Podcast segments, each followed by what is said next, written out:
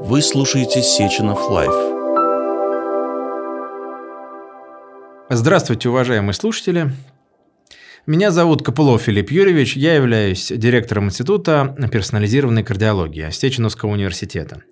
И сегодня я хотел бы поднять, э, на мой взгляд, очень актуальный вопрос, который уже много лет разрабатывается э, нашим, э, наш, в нашем университете, на кафедре, на которой я работаю, и с коллегами э, из других специальностей нашего университета. Это вопрос психокардиологии.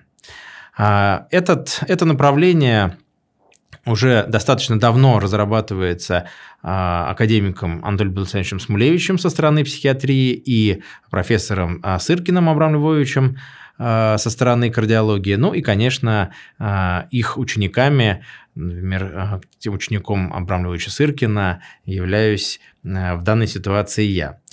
Этот, эта проблема, которая достаточно многогранна, то, что э, самые распространенные заболевания на Земле, то есть это психические и э, сердечно-сосудистые, они э, ну, не могут не э, входить в какие-то взаимодействия, то есть э, э, какие взаимодействия как раз это предмет э, достаточно глубокого э, изучения, потому что эти взаимодействия могут быть э, крайне разные. То есть, например, сердечно-сосудистое заболевание может провоцировать какое-либо психическое расстройство, и таких примеров масса. Например, это э, депрессия после инфаркта миокарда или после инсульта. Это примеры уже такие хрестоматийные, например, на модели постинфарктного постинфарктной депрессии отрабатываются действия даже многих антидепрессантов.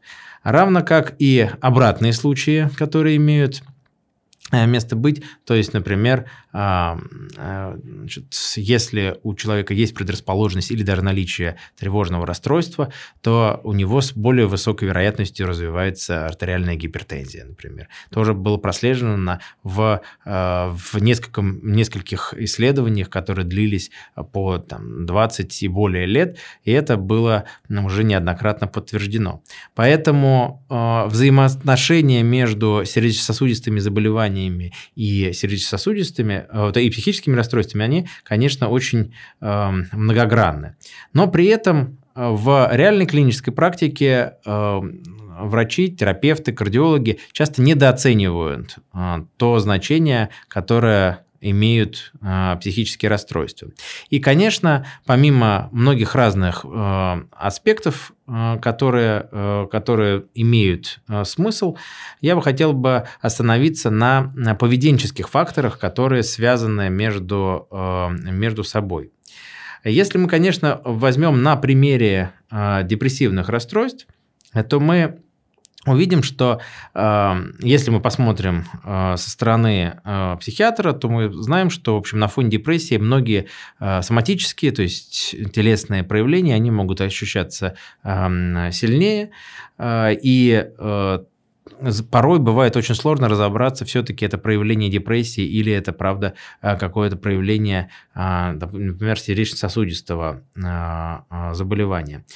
Значит, для а, наших коллег-кардиологов, а, то представление о лечении, а, которое ну, они имеют и имеют пациенты, оно как бы первостепенно. То есть сначала как бы нужно вылечить заболевание, а дальше уже потом а, разбираться. И это тоже может э, сыграть скажем так, такую плохую э, службу, потому что э, зачастую не удается э, так, достигнуть эффективного лечения сердечно-сосудистого заболевания на а, фоне депрессии.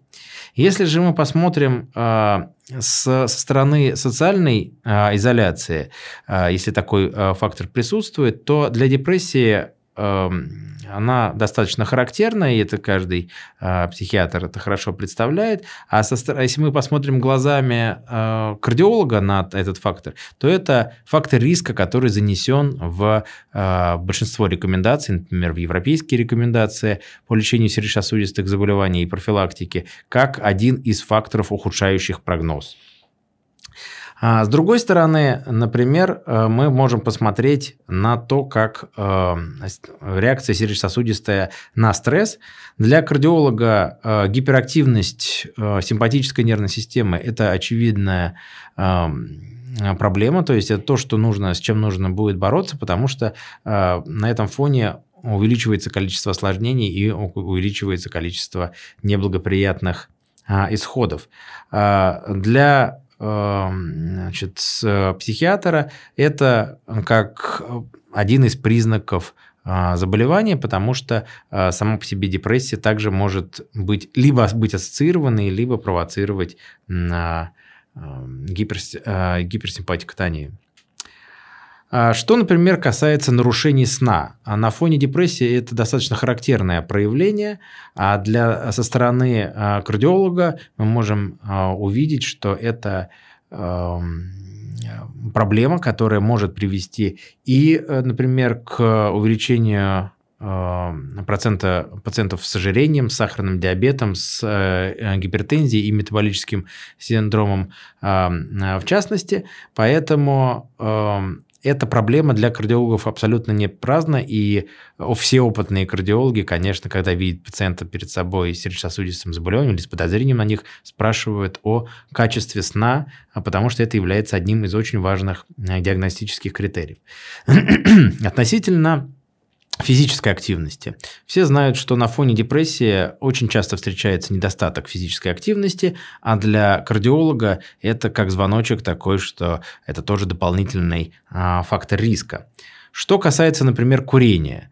А, очень часто на фоне депрессии пациенты курят и не могут э, даже подумать о том, что э, бросят. И это очень много исследований этому посвящено, что, что на фоне депрессии гораздо реже бросают курить. Для кардиолога это еще раз подтверждение, что это фактор риска, который будет увеличивать смертность. Поэтому в данной ситуации очень близки позиции и психиатров, и кардиологов. Но я бы хотел хотел обратить внимание на один из пунктов, который как раз крайне важен и для тех э, специалистов, и для других, это приверженность к лечению. И вот приверженность к лечению является кругоугольным камнем, которым, э, на фоне, э, который как раз является в основе вот, данной сочетания двух патологий, потому что мы прекрасно понимаем, что на фоне, например, депрессивного расстройства радикально снижается приверженность к лечению.